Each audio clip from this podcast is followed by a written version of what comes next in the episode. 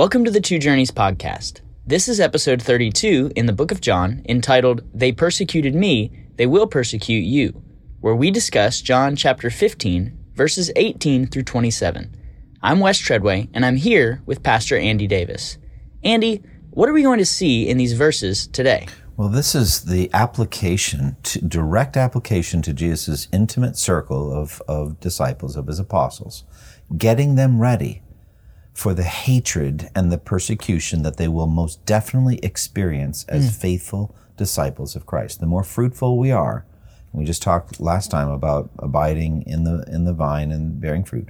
The more fruitful we are, the more the world will hate us, the more Satan will be mobilized to crush us. Mm. And so he tries to get his disciples ready for a lifetime of suffering and persecution. So this is the consummation of one of the themes that we've seen here in John's gospel is that of division, of light and darkness, of believers and unbelievers, of those that love Jesus and those that hate him.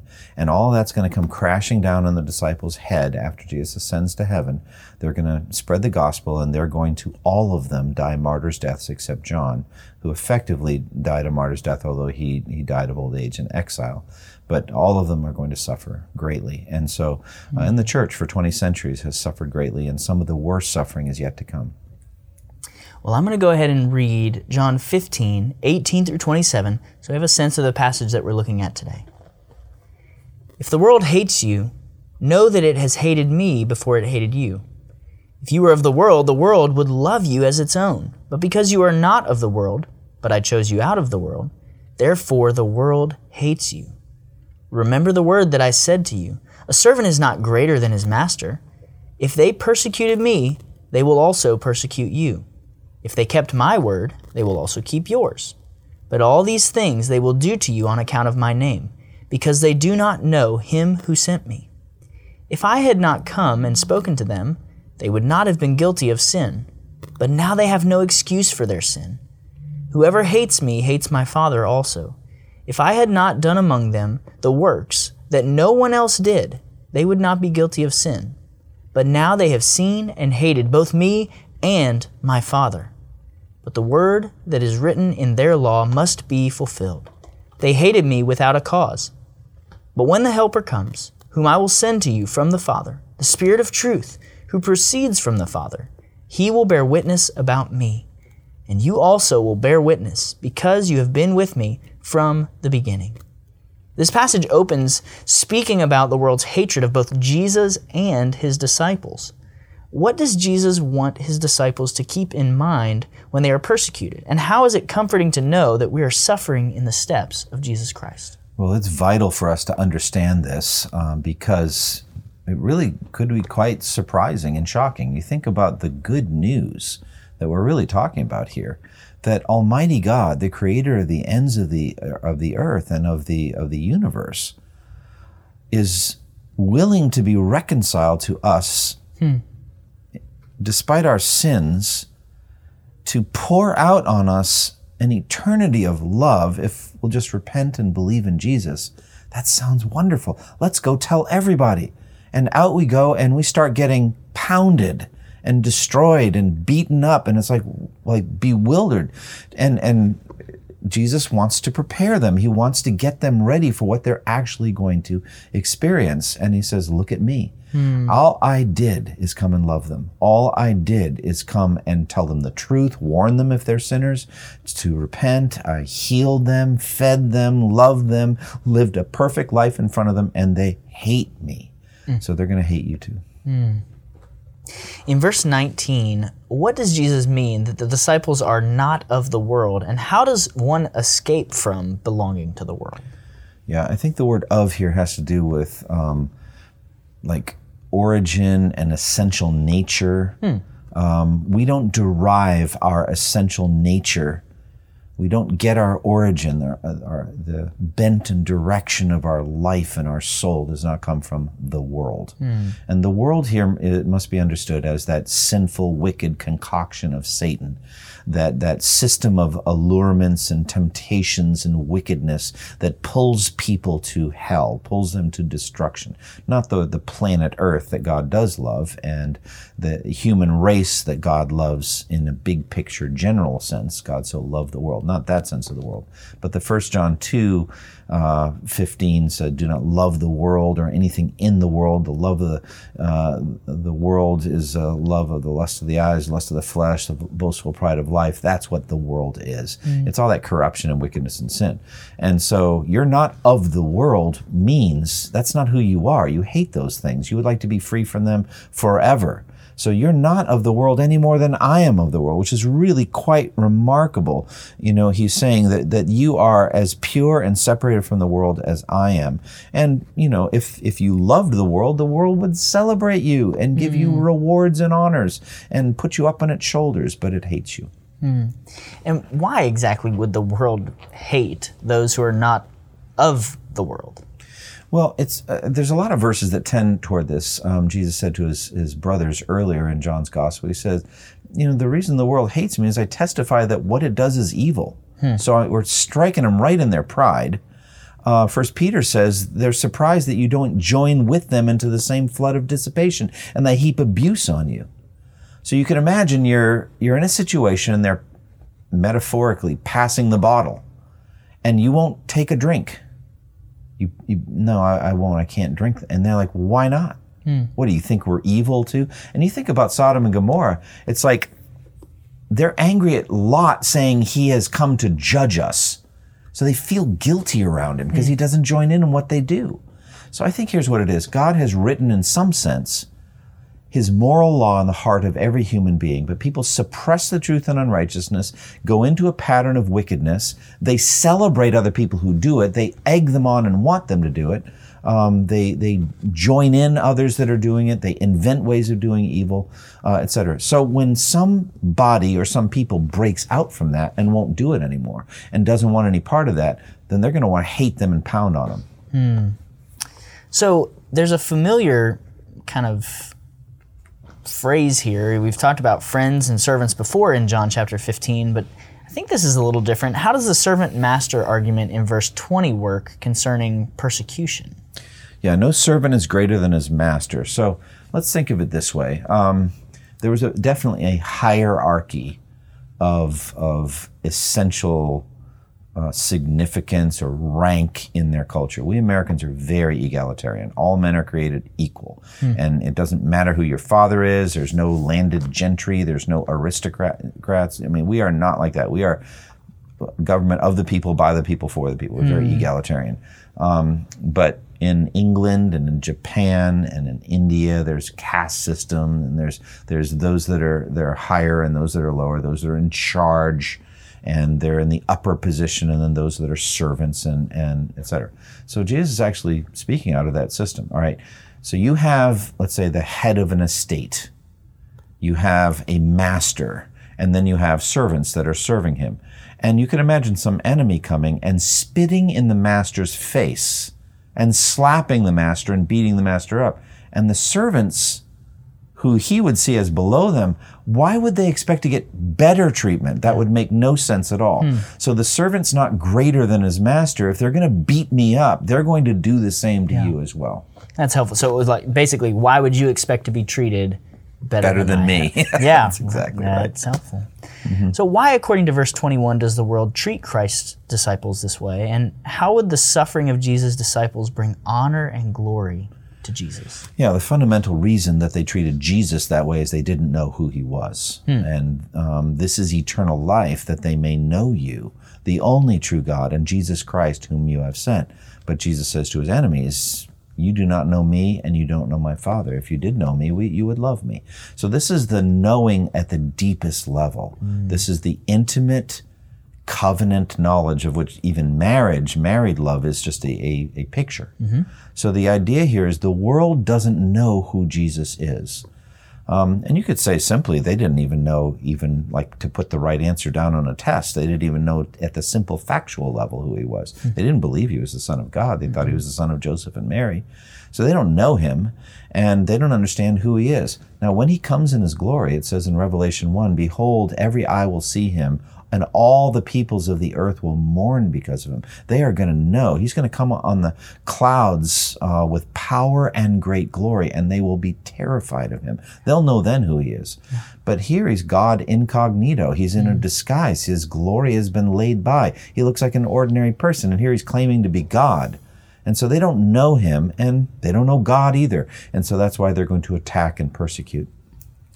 All right, now verse 22 seems difficult. Is it literally true that the world would not be guilty of sin if Christ had not come and spoken? How do you understand this verse? Well, there's a basic principle of judgment that judgment's in proportion to knowledge.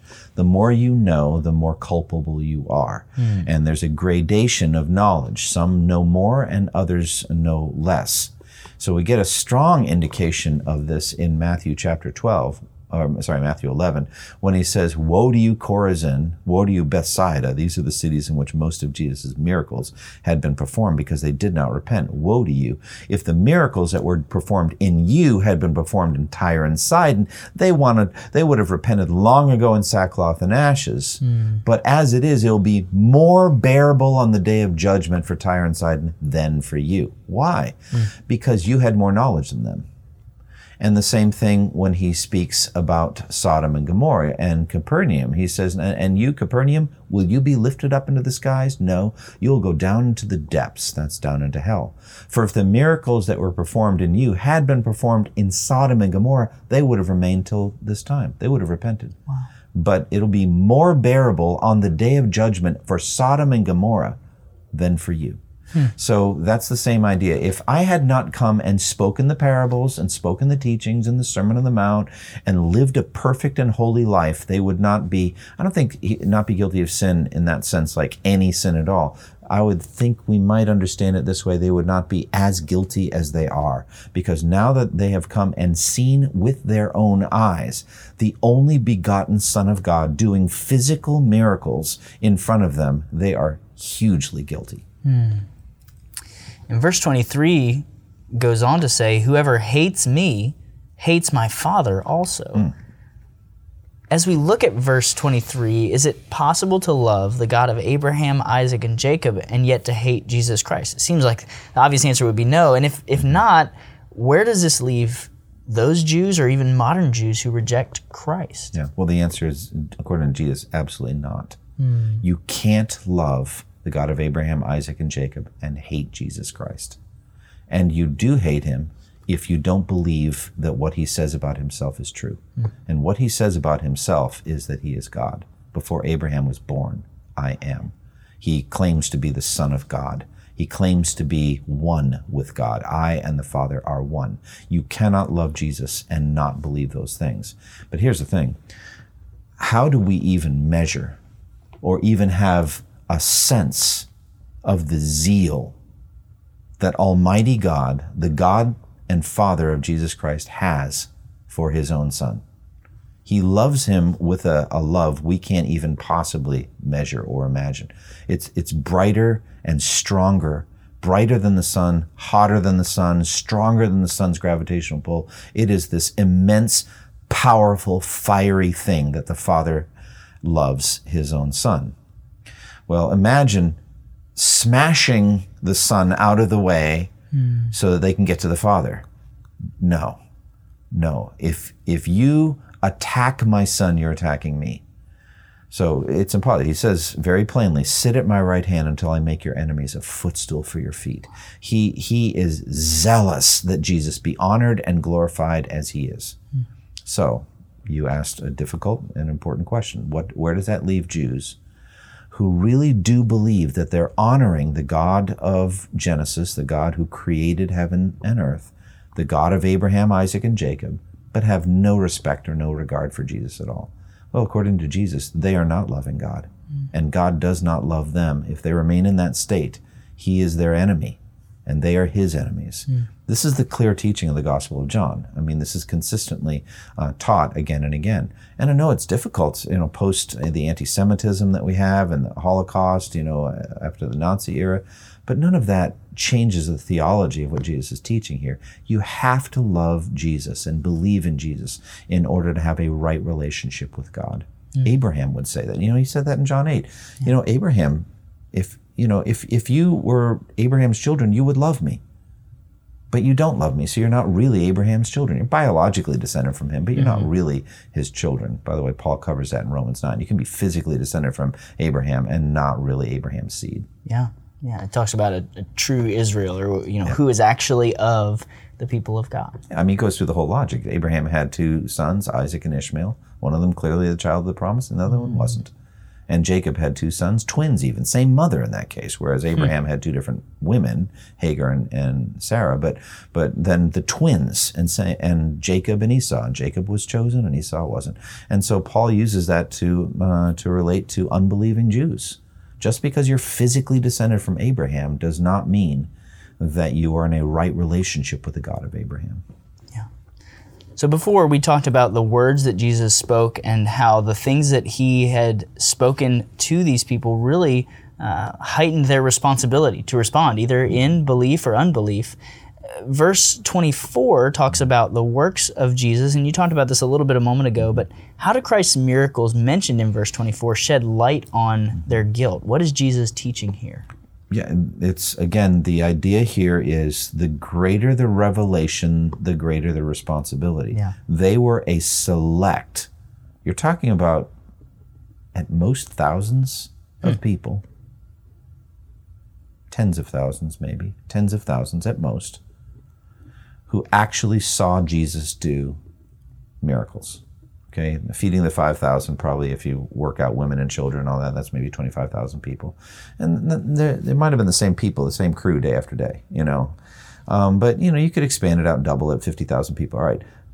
In, in all of history, people estimate that there have been 10 billion people that have ever lived. Most of them are alive right now. Um, and so you're talking about a vanishingly small, tiny, tiny percentage of all of the human race saw Jesus do miracles. They saw it with their own eyes. They're responsible. They're accountable. They saw these miracles and still they don't believe in him. They saw Lazarus raised from the dead and they don't believe in him. And Jesus says their guilt is great because the revelation of God's power is great. So the, the greater the revelation of truth, the greater the responsibility on Judgment Day.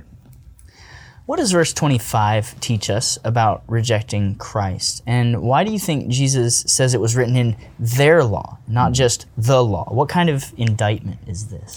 Yeah, I mean, part of what they boast about in Romans chapter 2 is that they, they boast about the fact that they've been given um, the true embodiment of knowledge and truth in the Word of God, the law of Moses, the, the books of Moses, and all that. They- They've received the actual Word of God. Problem is that it doesn't save them because they don't believe it and they don't follow it. And so fundamentally, he says, look at your own scriptures. You remember Stephen's message in, in Acts chapter 7. The, the, basically, the theme was he, he said it oh, stiff necked people with uncircumcised hearts and ears. You're just like your fathers. You always resist the Holy Spirit. Was hmm. there ever a prophet your forefathers did not persecute? And so Jesus said the same thing. Oh, Jerusalem, Jerusalem, you who kill the prophets and stone those sent to you. So the idea here is it's written in your own law how you reject God and you reject God's word. I mean, think about your, your ancestors who, who walked through the Red Sea. Most of them never made it in the promised land because they didn't believe in God. And so the idea here, eh, this is a couple of Psalms that are quoted here. They hated me without a reason. Um, again, we have the, the prediction of unbelief in Isaiah 53 1. Lord, who has believed our message? And to whom has the arm of the Lord uh, been revealed? Uh, we considered him stricken by God, smitten by him, and afflicted. This kind of thing. So their unbelief was predicted. And so Jesus is saying it's, it's fulfilled what is written right in the, the Word of God, as Paul said, that, that's read every Sabbath in the synagogue. It's just read right there that they aren't going to believe the very things that, that God said, told them. Wow. In verse 26, Jesus speaks of the Holy Spirit, whom he calls both the Helper and the Spirit of truth. Mm-hmm. What does it mean that the Spirit proceeds from the Father, and what does Jesus teach is the Helper's role here? Yeah, so the word uh, in, my, in in one translation it says uh, counselor. Um, I think the, this is where you get the paraclete word, the one called alongside to help. Uh, counselor would be somewhat like a lawyer, uh, somebody who comes to help you. Um, the third person of the Trinity has a number of of names, and so Um, here we get two of them. Neither one of them is the most common in Christian circles. So, counselor, uh, spirit of truth. Yeah. Uh, but the most common we know is the Holy Spirit.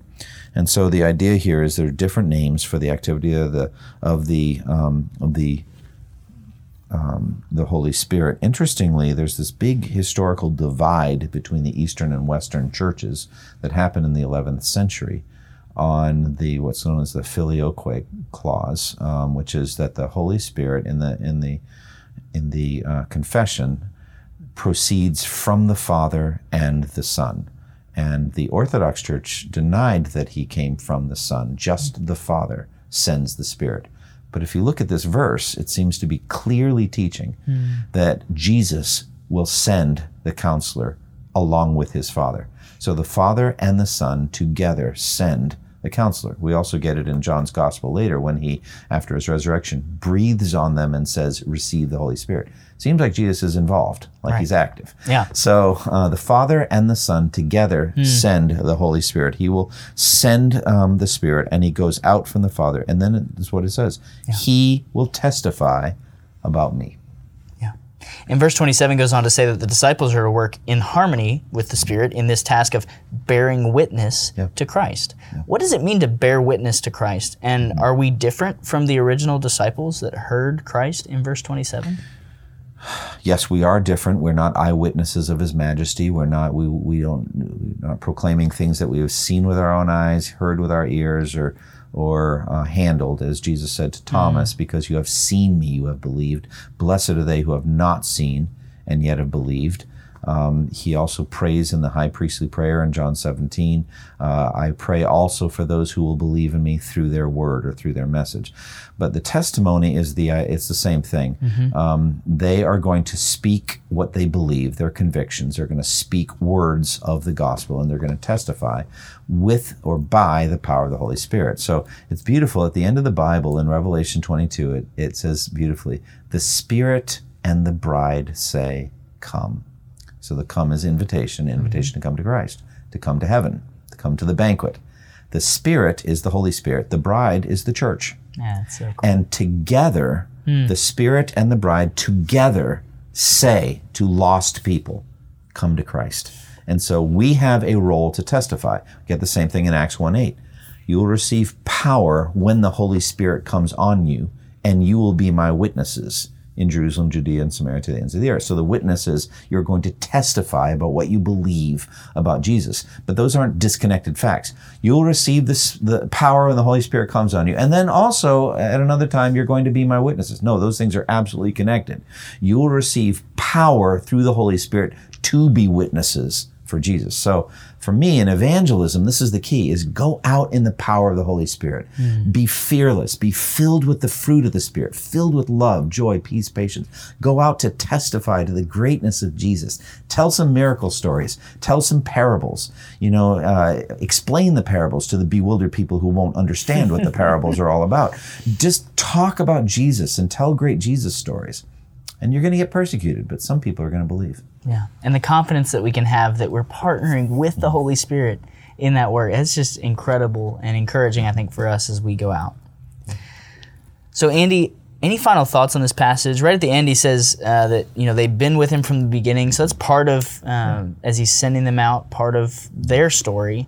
Uh, but any final thoughts on this passage or that final comment Jesus makes? as Yeah, that, that comment, you know, when, when Judas hangs himself and he's out of the picture, he's not an apostle, they have to choose a replacement and they choose somebody who had been with them the whole time that Jesus began to go in and out among them, beginning from John's baptism. So that's so that they could be eyewitnesses. That's what he means. The history of Jesus.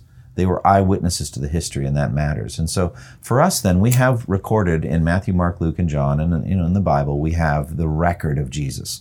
And on the basis of that, we are able to go out and be witnesses. So, what it says to me, and this is a, good word to close with here, is is in this section that we've studied today, we have war- uh, warnings of a persecuting, hate-filled world. It's still true today most of the people that we're going to talk to will not come to faith. They will not believe, and they will oppose at some level, some of them energetically, some of them with some mean words. That's what we'll get in our country, mostly not physical assaults or abuse. Other countries, there's open assaults and even martyrdom. Hmm. But in this, the midst of this hostile world, by the power of the Spirit, we must testify and see who will repent and believe and come to faith in Christ. This has been episode 32 in the book of John. We'd invite you to join us next time for episode 33, entitled Warning of Persecution, where we'll discuss John chapter 16, verses 1 through 15. Thank you for listening to the Two Journeys podcast, and may the grace of our Lord Jesus Christ be with you all. Thank you for listening to this resource from twojourneys.org. Feel free to use and share this content to spread the knowledge of God and build His kingdom. Only we ask that you do so for non commercial purposes and in accordance with the copyright policy found at twojourneys.org. Two Journeys exists to help Christians make progress in the two journeys of the Christian life the internal journey of sanctification and the external journey of gospel advancement. We do this by exporting biblical teaching for the good of Christ's church and for the glory of God.